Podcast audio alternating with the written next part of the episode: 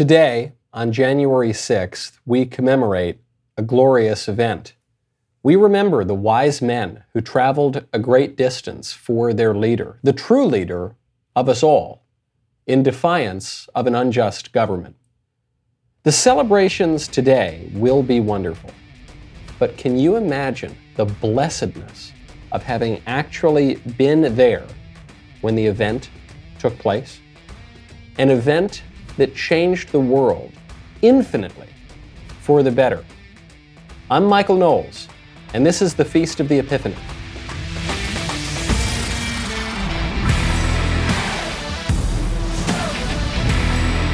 Welcome back to the show. What a wonderful day. Boy, do I love January 6th. My favorite comment from Sergio Soto, who says, I'm not just celebrating January 6th once, but twice. Celebration number one, the Epiphany. Celebration number two, my birthday.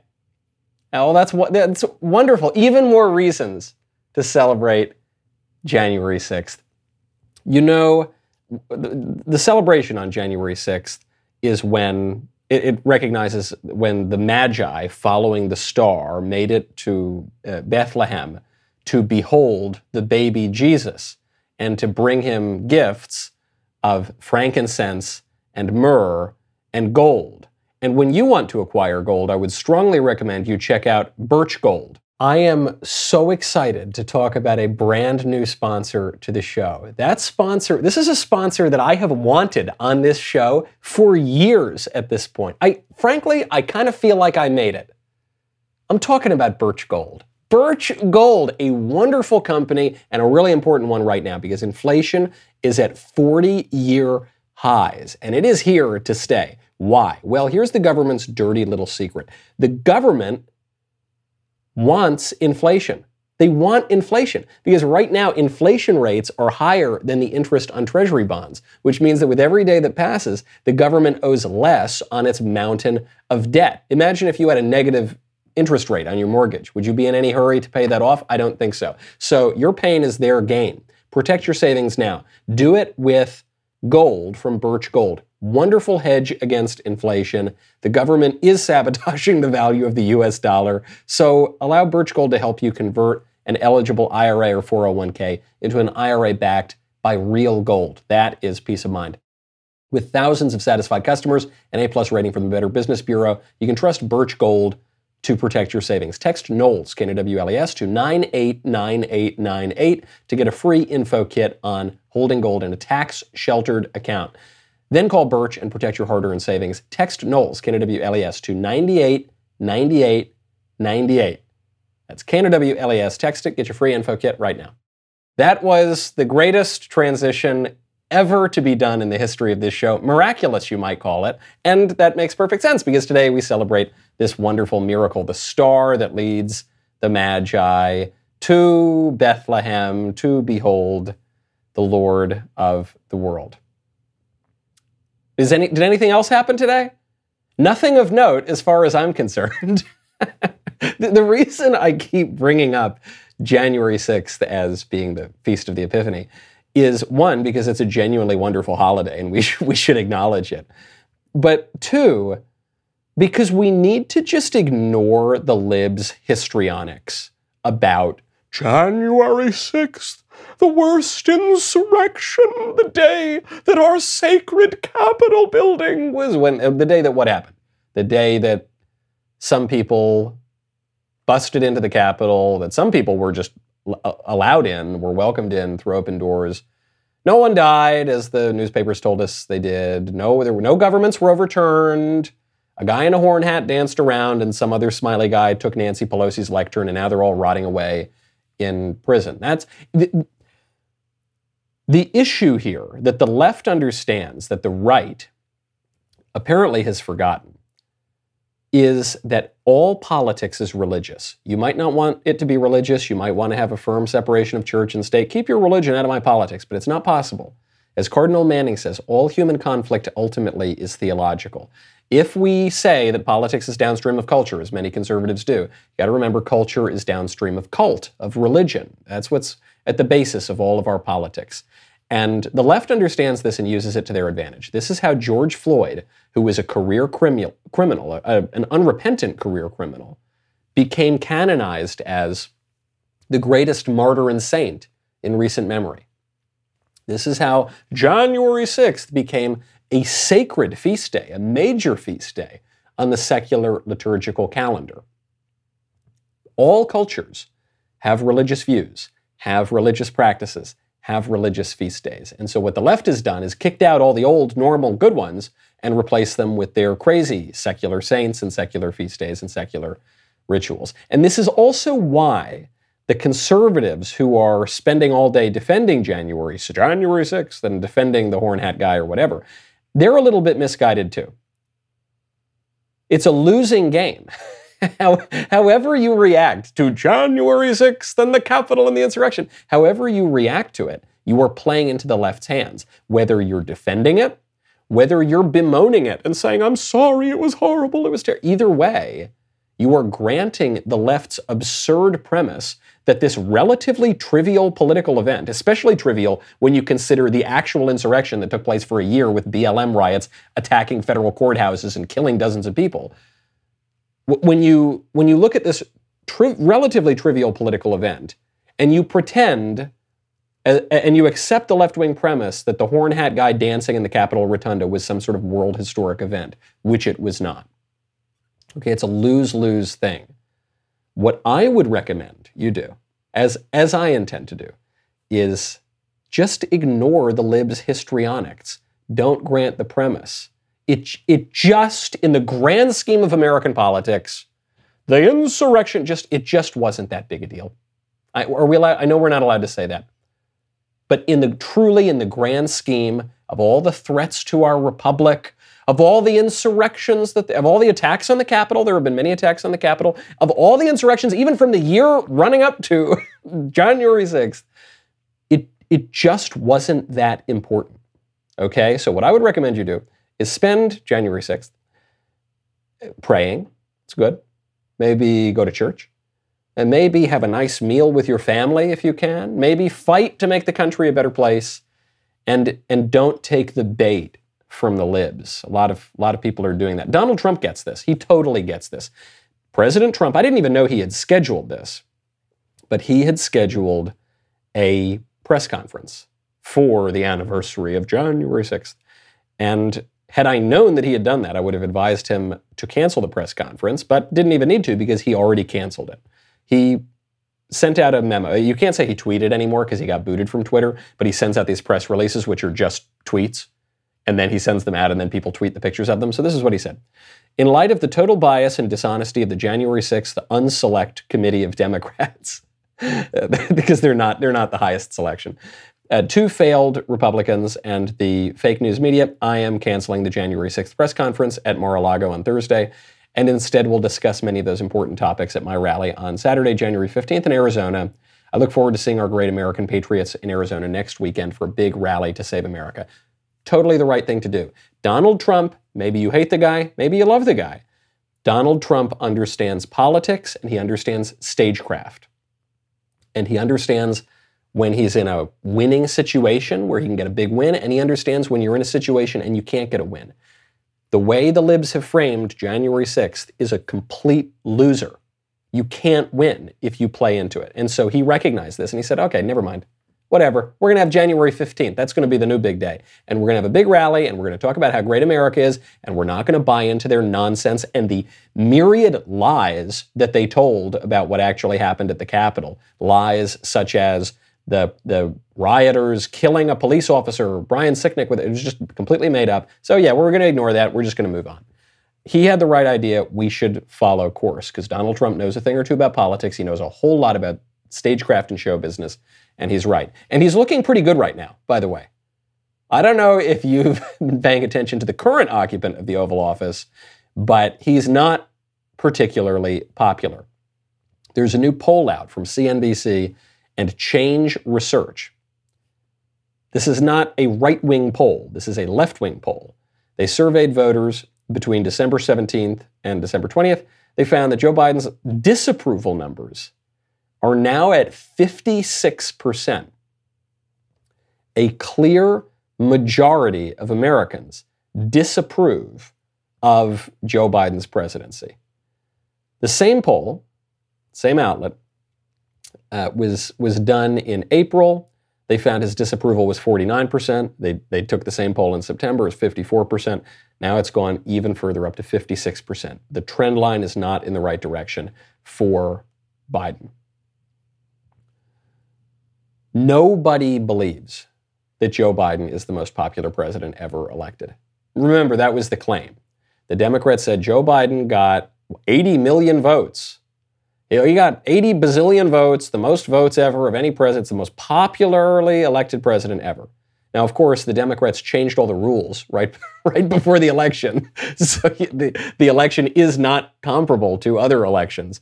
And this was a point Glenn Beck made before the 2020 election. Glenn Beck, who's fairly moderate, actually, in a lot of areas, and he was asked his thoughts on the 2020 election. It's not as though he loved Donald Trump. He opposed Trump the first time. I think he voted for him the second time. And Glenn said that no one's going to trust the results of this election because it's not being conducted like other elections. So you extend election day, now it's election month. You have widespread unsolicited mail in ballots. You've got the, the uh, disrespecting of the constitutional provisions of, of elections in Pennsylvania, for instance. You've got days and weeks to count the ballots afterwards. So people weren't going to going to trust it. And, and that's true. A lot of Republicans, especially, don't trust the results of the election with a, lot of reason not to trust it.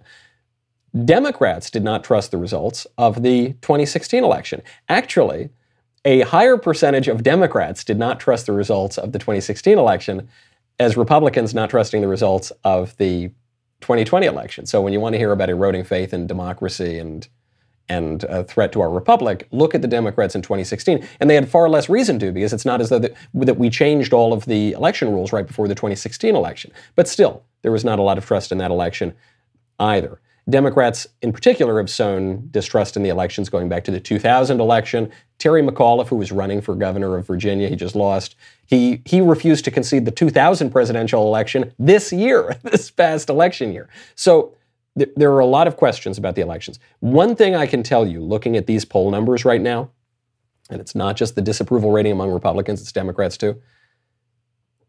If Joe Biden were somehow to be reelected in 2024, given his situation right now, nobody would believe it. Jill, Dr. Jill wouldn't even believe it. That's how bad he's doing. He's breaking down. The whole administration's breaking down. Now, when your car breaks down, what you're going to want to do is go check out Rock Auto. The weather's getting pretty cold. There's snow, there's ice out there. People are driving. They're going to see their families for Christmas and New Year. They're going, driving on vacation.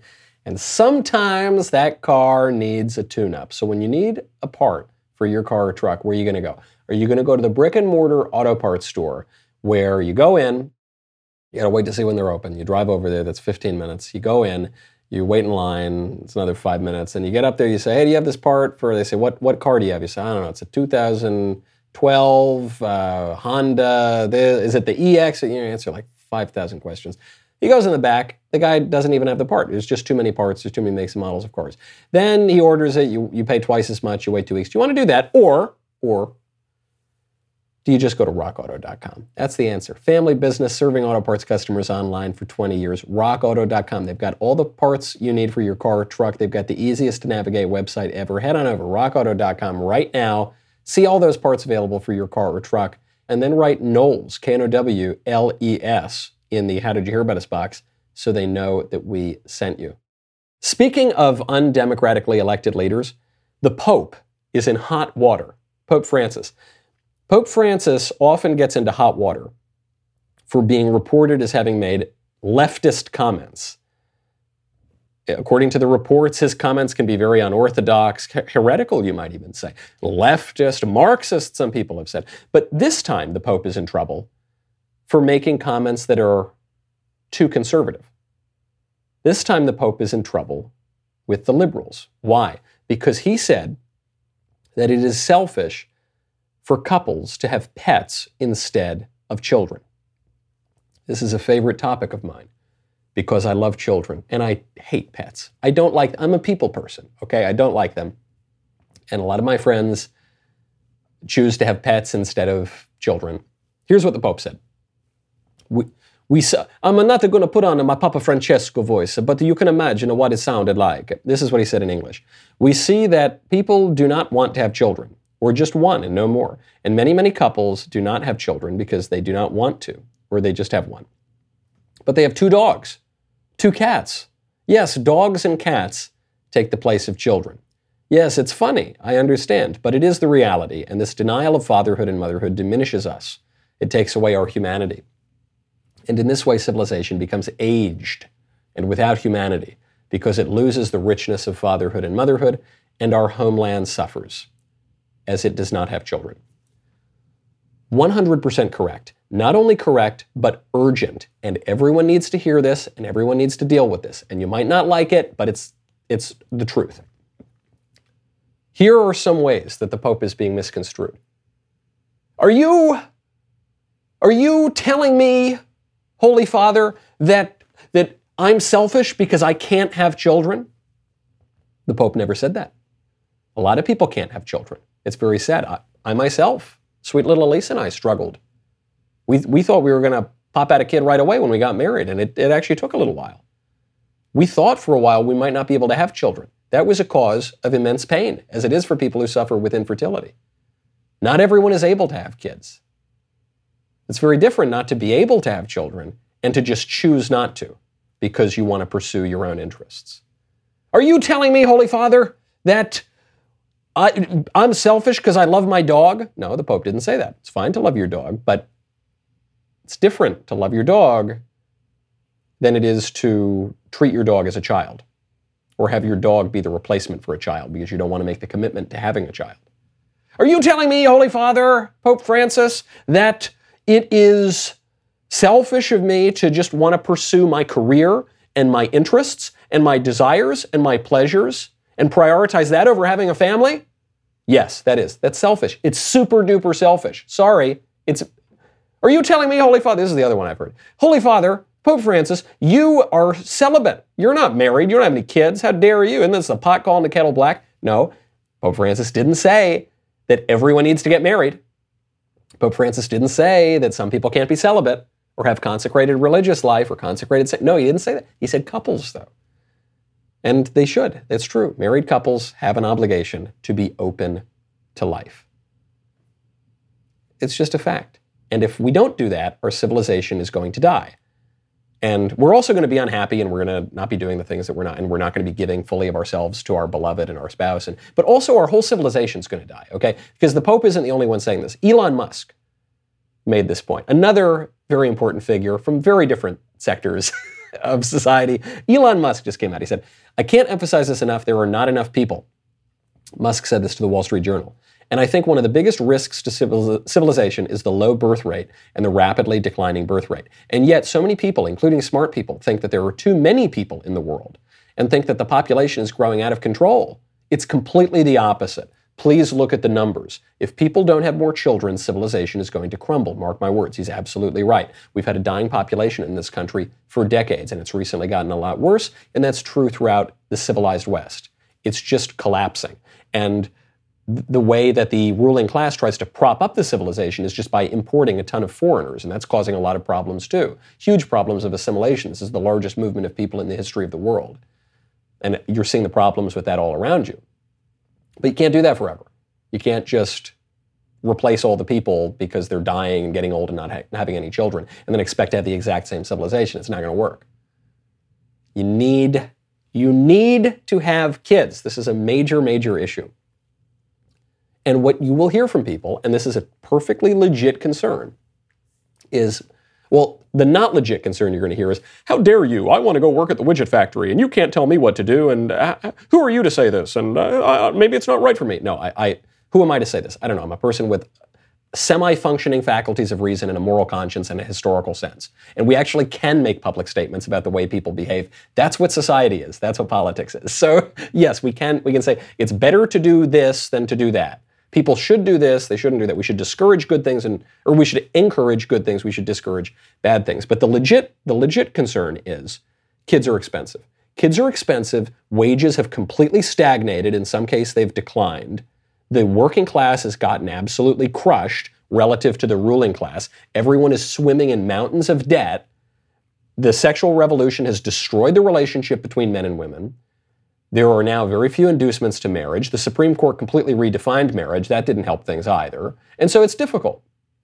It's difficult and it's expensive, and we don't have the resources to do it. Yes, that's true. It is true. If we want to have a society that produces more kids, then we're going to have to have less stuff. You're not going to be able to buy as much nice stuff or go to as many nice restaurants or get as much delicious avocado toast or drink these expensive fruity seltzer drinks that I like so much that I usually just pilfer from the Daily Wire. You're not going to be able to, to have as many luxuries if you have kids. You're right. But that's part of what Pope Francis is saying. He's saying it is selfish to prioritize your own immediate pleasures over having a child. So yeah, you will have to deal with that. And there is there is a criticism of conservatives. The criticism is this you conservatives, you're talking all about family values and having lots of kids and, and rebuilding the civilization, but you don't want to support anybody with any money. You're stingy, you're greedy conservatives. Now, this is mostly a canard. Conservatives, for instance, give more money to charity than liberals do, and it's not even close. Even the New York Times has even admitted this.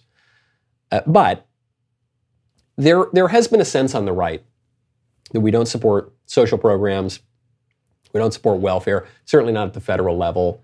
There's been a little bit of this Ayn Rand, fend for yourself, pull yourself up by your bootstraps ideology on the right that is shallow and doesn't work in every situation.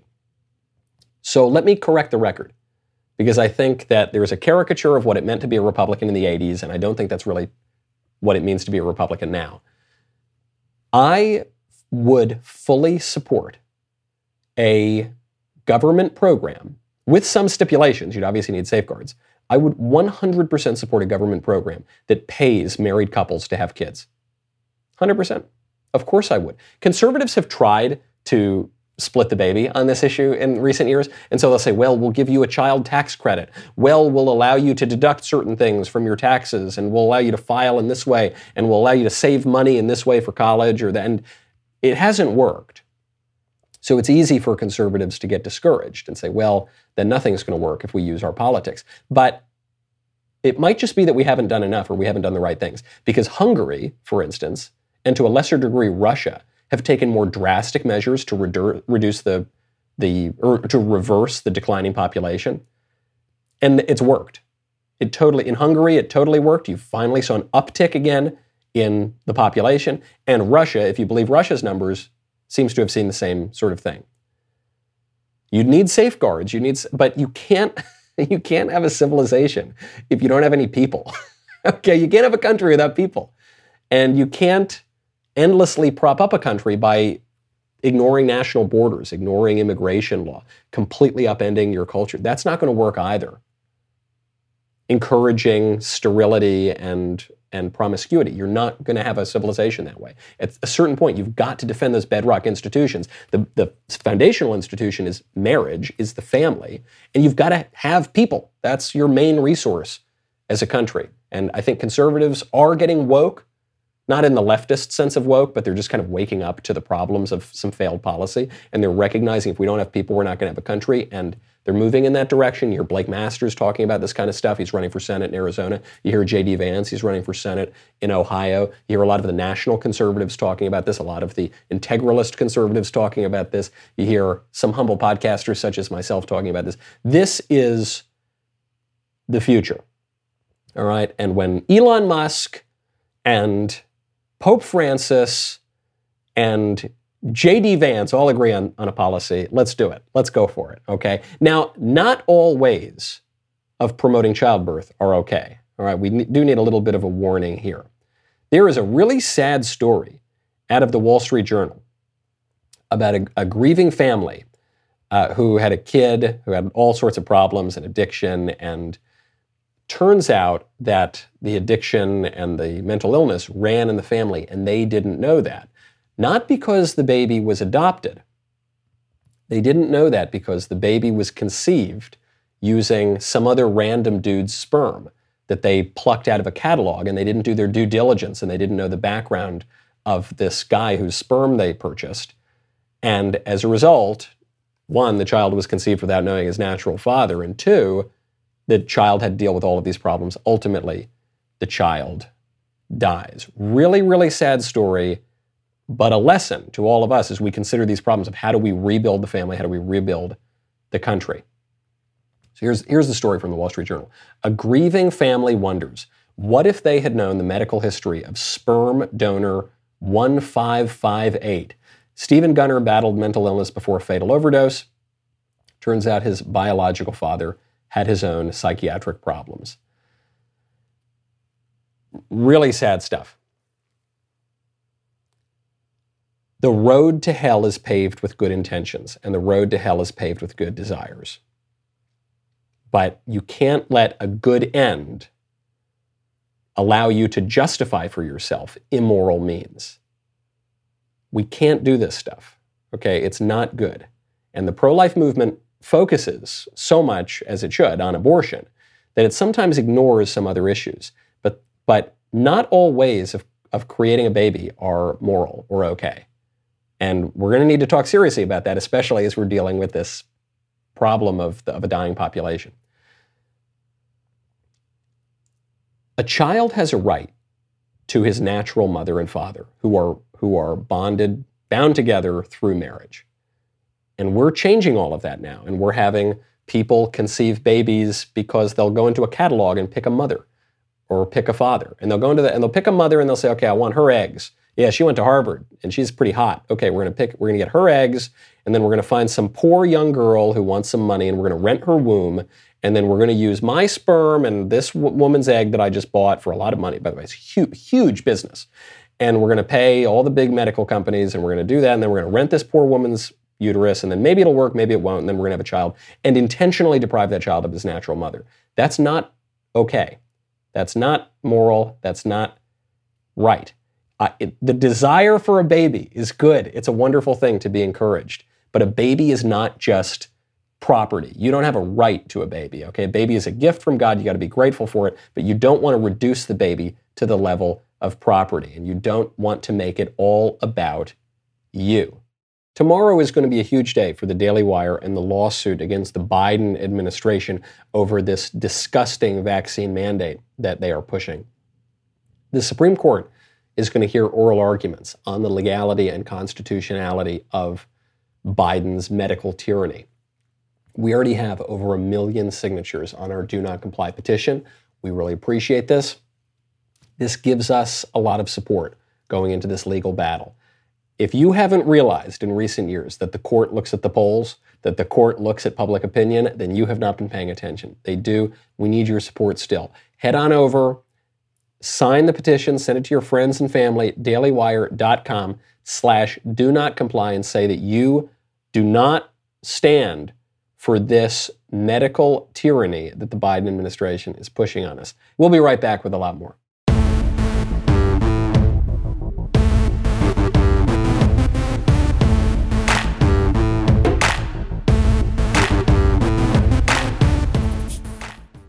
Speaking of future generations, in the past 24 hours, I have become an NFT mogul.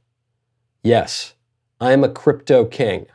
I am I'm a tech wizard. I don't know what any of these things are really, but I I heard about the non-fungible tokens. That's an NFT.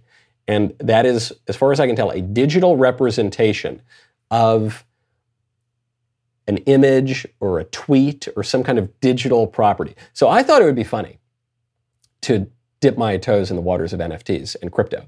I minted an NFT, this digital token, of my tweet announcing five years ago my blank book, Reasons to Vote for Democrats. So if you're, it's kind of hard to follow. I created a digital kind of nothing of a, of a tweet, which is kind of nothing, about a book which doesn't have any words in it. It's nothing. And I auctioned this off.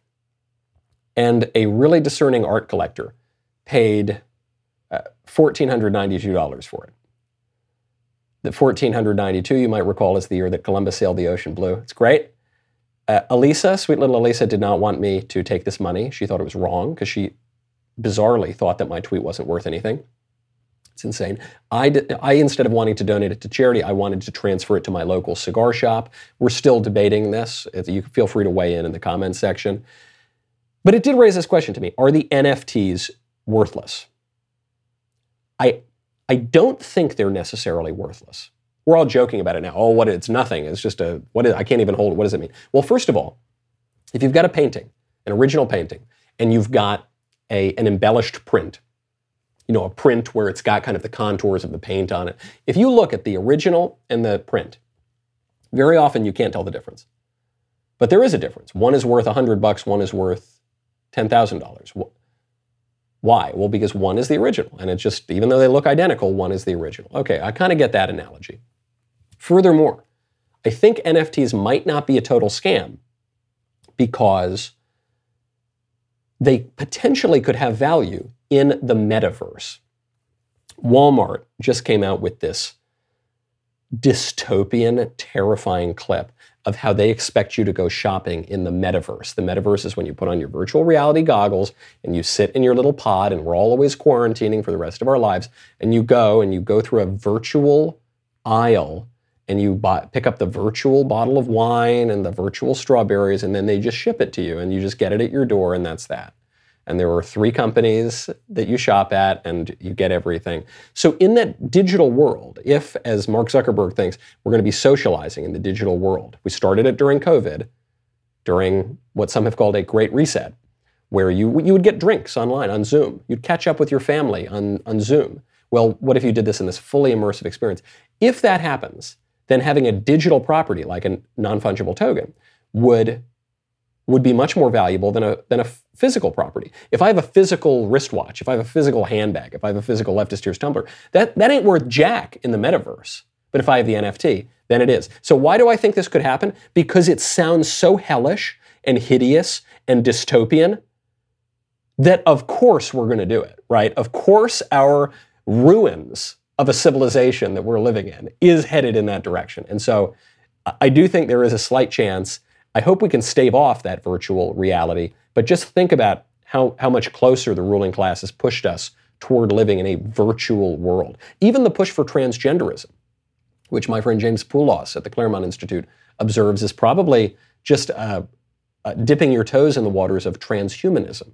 Right, this idea that our bodies don't matter. I'm a man, but I feel like a woman, so I'm just going to say that I'm a woman now. The physical world doesn't matter. Well, if you're in the metaverse, you can you can look like Marilyn Monroe. You can look like Audrey Hepburn, even if you're some big, fat, hairy dude.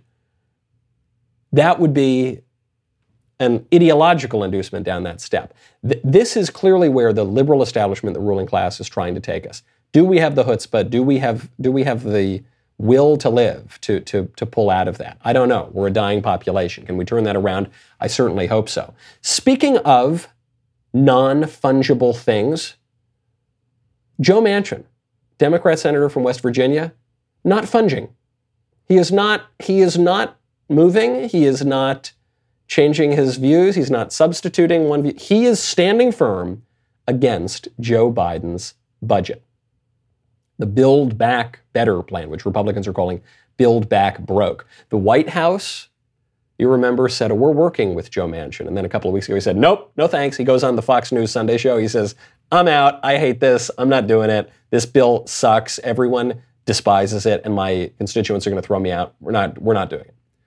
So then the, the White House said, oh, well, no, no, anyway, never mind. And now, recently, just a few days ago, the White House said, look, regardless of what Joe Manchin said on television, we're talking, we're negotiating. So what does Manchin do? He comes out again, he says, no, we're not. no, we're not. Don't believe what they're saying. This thing is dead. He said, quote, I'm really not going to talk about Build Back Better because I think I've been very clear on that. There is no negotiation going on at this time.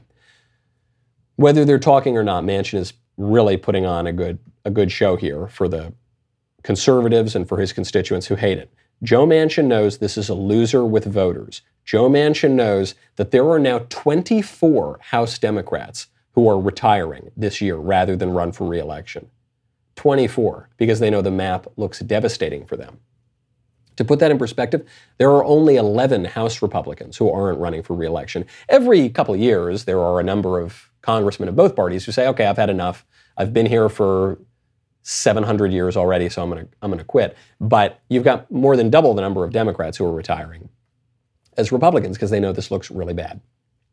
There is one Republican who just retired from Congress. That man's name, Devin Nunes. Sorry to see him go. He was one of the good guys. He really fought very hard for conservative causes. One of Mr. Nunes's colleagues just read his resignation letter into the record. I write to inform you that I have notified California Governor Gavin Newsom of my resignation from the U.S. House of Representatives effective today at 11:59 p.m.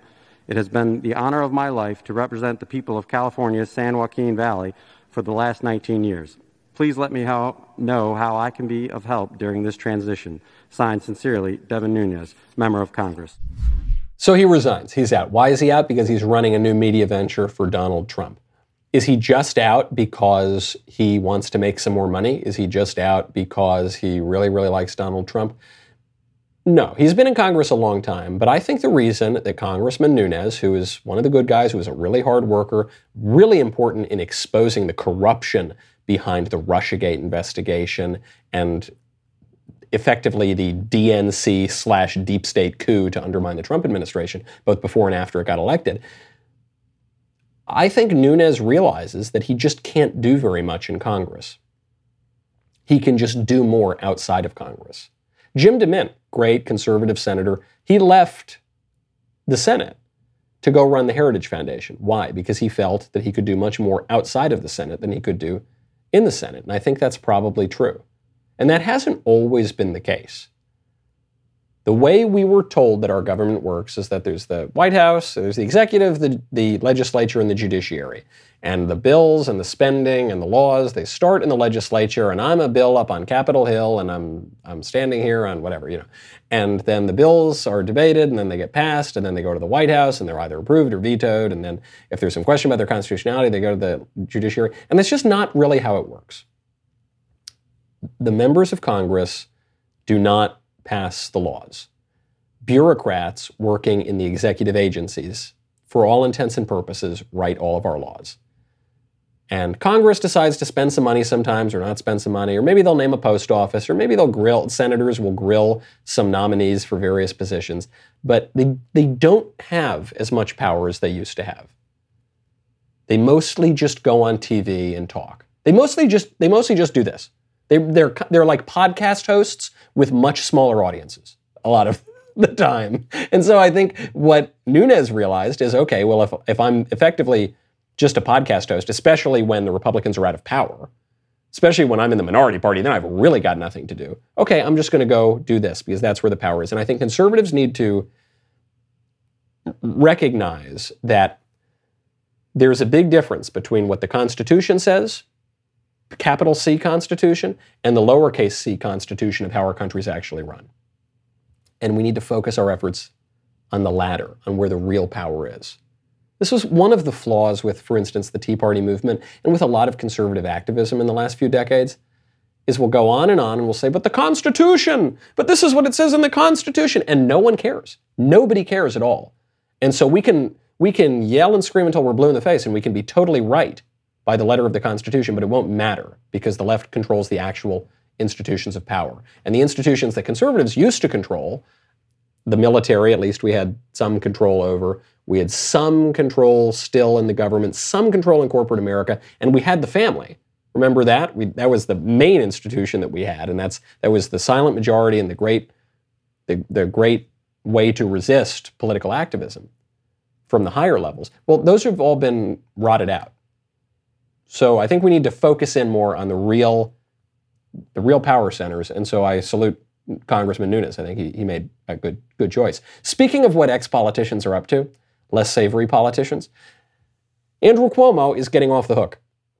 Andrew Cuomo uh, was in legal trouble, not because he sent a bunch of senior citizens to go to nursing homes to die during COVID, but because he allegedly winked at his secretary or something. He got in trouble for all sorts of sexual harassment issues that I thought were trumped up from the very beginning.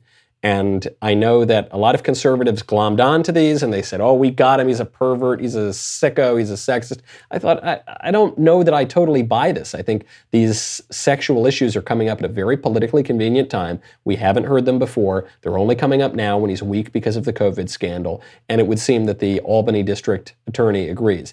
The Albany DA, David Soares, is, is expected to drop criminal charges of forcible touching against Andrew Cuomo uh, days before he's arraigned. This is just bare knuckle politics, okay? This is just the usual. I'm so skeptical of basically any sex scandal, even of degenerates like Bill Clinton or people that we know, even Anthony Weiner. You know, he, that guy obviously is guilty as sin of weird, creepy sex stuff. But even when the first sex scandal broke, I thought, well, maybe I'm not, because they're just such, such commonplace and they're so easy and they usually go away when people take their the accused's political power away. So they're usually just kind of convenient. Andrew Cuomo lost power not because he allegedly touched his secretary, but because of the COVID scandals and because he was a huge liability for the Democrat Party and for their their pretense of leadership under COVID. And so he got weakened, and so there were a bunch of trumped up sex charges that were they were never really going to take to court, but he's out of power. Period. When are we going to see that kind of accountability from the higher levels of the Democratic Party? I'm not so sure. Jen Psaki, Jen Psaki, the poor beleaguered press secretary for Joe Biden, was asked about the president's COVID strategy. And you, you would imagine at this point, with such a high disapproval rating, including, including on COVID, the press might ask Jen Psaki, hey, is, is Joe Biden going to reverse course, go a little, perhaps back off of the mandates, perhaps back off of some of these lockdowns that are not very effective? Is he going to do that? And instead, what does the press ask Jen Psaki? They say, hey, Jen, when is the president going to get even tougher on COVID? When is the president going to get even meaner and crueler and more disparaging of the American people? When is the president going to scold his constituents more? Really bad leadership on COVID from the White House and from, more importantly, our media. Some flack in the White House press corps asks Jen Psaki, hey, Jen, the leader of France just said that he was going to, quote, piss off his unvaccinated constituents. So when is Joe Biden going to do the same thing? French President Emmanuel Macron said this week that he plans to hassle the vac- unvaccinated to try to get them to get the shot. Since there are millions of Americans who have not been persuaded by, uh, you know, the various government campaigns to get vaccinated, does uh, you know, why hasn't the president focused more on kind of scolding the unvaccinated to try to tell them, hey, this is not working for society, and we're, you know, we keep getting these shutdowns? Well, I would say that um, if you look just to a little over a year ago, last December, only about a third of the American people were willing to get a shot. And today, over 85% of American adults have at least one shot uh, and more than 70% are fully vaccinated. So our our objective has been to uh, continue to convey to the American people uh, the fact that getting vaccinated will help protect them from hospitalization, from death. It will help protect their loved ones. Uh, it will help protect their neighbors and their community. Uh, and we've had a great deal of success in that. Uh, and obviously, the French will make their own decisions about the most effective way to communicate with their public. I actually like that little barb at the end there. So, look, the French, maybe that's just the way the French talk. Yes, we hate you, you disgusting peasants. Yes, that'll show you.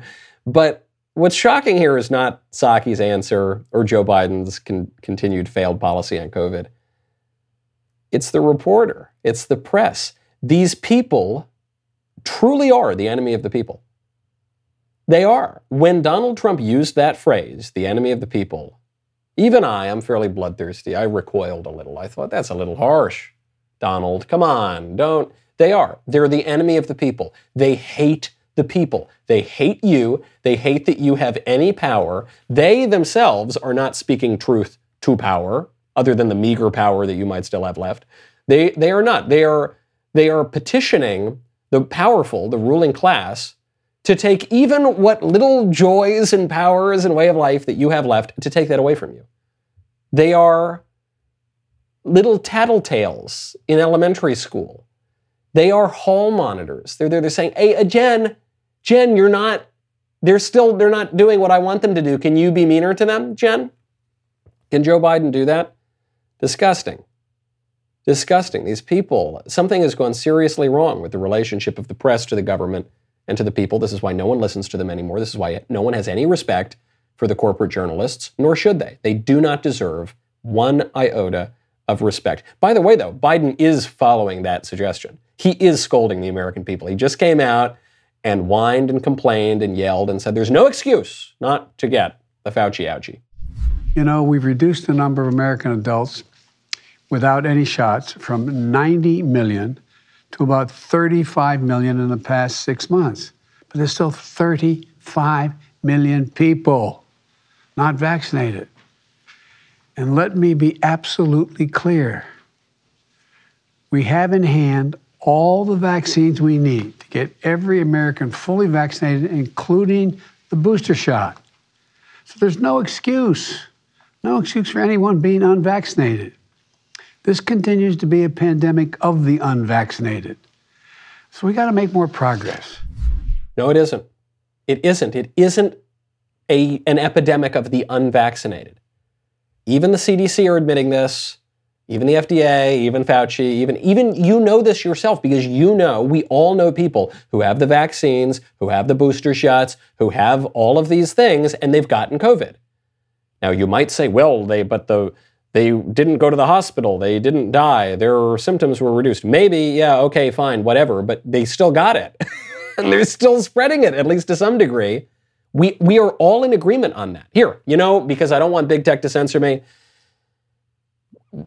Big uh, public health genius experts, take it away. Please explain to me how Joe Biden's wrong. What they can't do anymore is prevent transmission. You know, we didn't have vaccines that block transmission. We got vaccines that help you with your health, but they only slightly reduce the transmissions. We need a new a new way of doing the vaccine. The level of virus in the nasopharynx of a person who's vaccinated and infected is the same level as the level of virus in the nasopharynx of an unvaccinated person. Reports from our international colleagues, including Israel, suggest increased risk of severe disease amongst those vaccinated early. And if you look at Israel, mm-hmm. which has always been a month to a month and a half ahead of us, they are seeing a waning of immunity, not only against infection, but against hospitalizations and to some extent death. A booster might actually be an essential part of the primary regimen that people should have. You get it. You get the idea it's not it's not a pandemic of the unvaccinated. And when Joe Biden says there's no excuse not to get it, there are plenty of excuses. One, there are there are side effects, and people have died and faced serious conditions like blood clots, like inflammation of the heart, uh, like nerve damage. And there are religious questions and moral questions because all of the vaccines were developed with and some were produced with the stem cells of aborted babies. So there are plenty of reasons not to get the vaccine, okay? And what we're seeing here is frankly, it's the same issue as we see with January 6th. The vaccine should not be that big of a deal because the virus, relative to other pandemics in history, is really not that big of a deal. The lockdowns are a huge deal. The political campaign to completely upend our society, that's a big deal. But the virus itself, relative to other epidemics, is not as big a deal, okay? And when we focus on it all the time. And we kind of have to these days because of the way that this virus has been used as an excuse to completely upend our political order. But when we make everything about the virus, when we make everything about you have to get the vaccine or you should never ever get the vaccine or the when you you're you're buying into their premise that it's all about the science and it's all about this one particular illness and it's all about the the whims and decrees of Dr. Fauci. What we need to do here is not accept the, the rigged game that the left is giving us, whether we're talking about the public health establishment, whether we're talking about the riot at the Capitol, or whether we're talking about our democracy or anything else. We need to focus on things that matter as best we can. We need to not play their game. We need to not give in to their premises. We need to live our lives. We need to ignore their stupid rules. We need to go meet our friends, go to Christmas, do our jobs, stop wearing all of the nonsense and jumping up on a pogo stick on one leg, which is going to be the next uh, public health measure that they're going to tell us to do.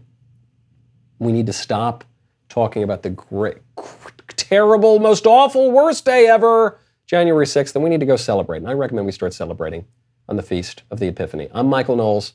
This is the Michael Knowles Show. I'll see you tomorrow.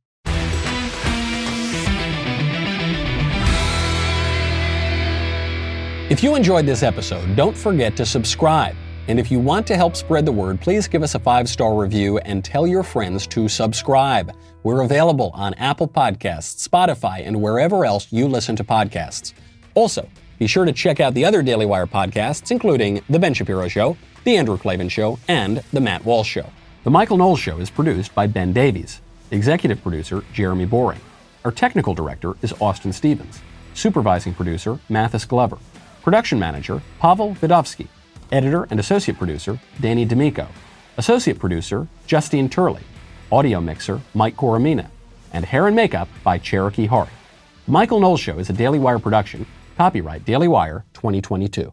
Today on the Matt Walsh Show, Throwback Edition. The hottest new trend on social media right now is multiple personality disorder. Lots of people, especially kids, are pretending that they suffer from this debilitating mental illness. How did this trend come about and why? We'll talk about that today. Also, Aaron Rodgers has clearly earned the MVP title this year in the NFL, but some sports writers say that um, he shouldn't be eligible because he's not vaccinated. Plus, Pope Francis condemns couples who have pets instead of kids uh, proving again that even a broken pope is right every once in a while. And women at the University of Pennsylvania consider boycotting in protest of the dude who was allowed to uh, to to play on the swim team. They consider it. They consider boycotting. Just consider it. Finally, in our daily cancellation, I will once and for all, and finally, cancel superhero movies. All of them. They're all canceled. We'll do that today on the Matt Walsh Show.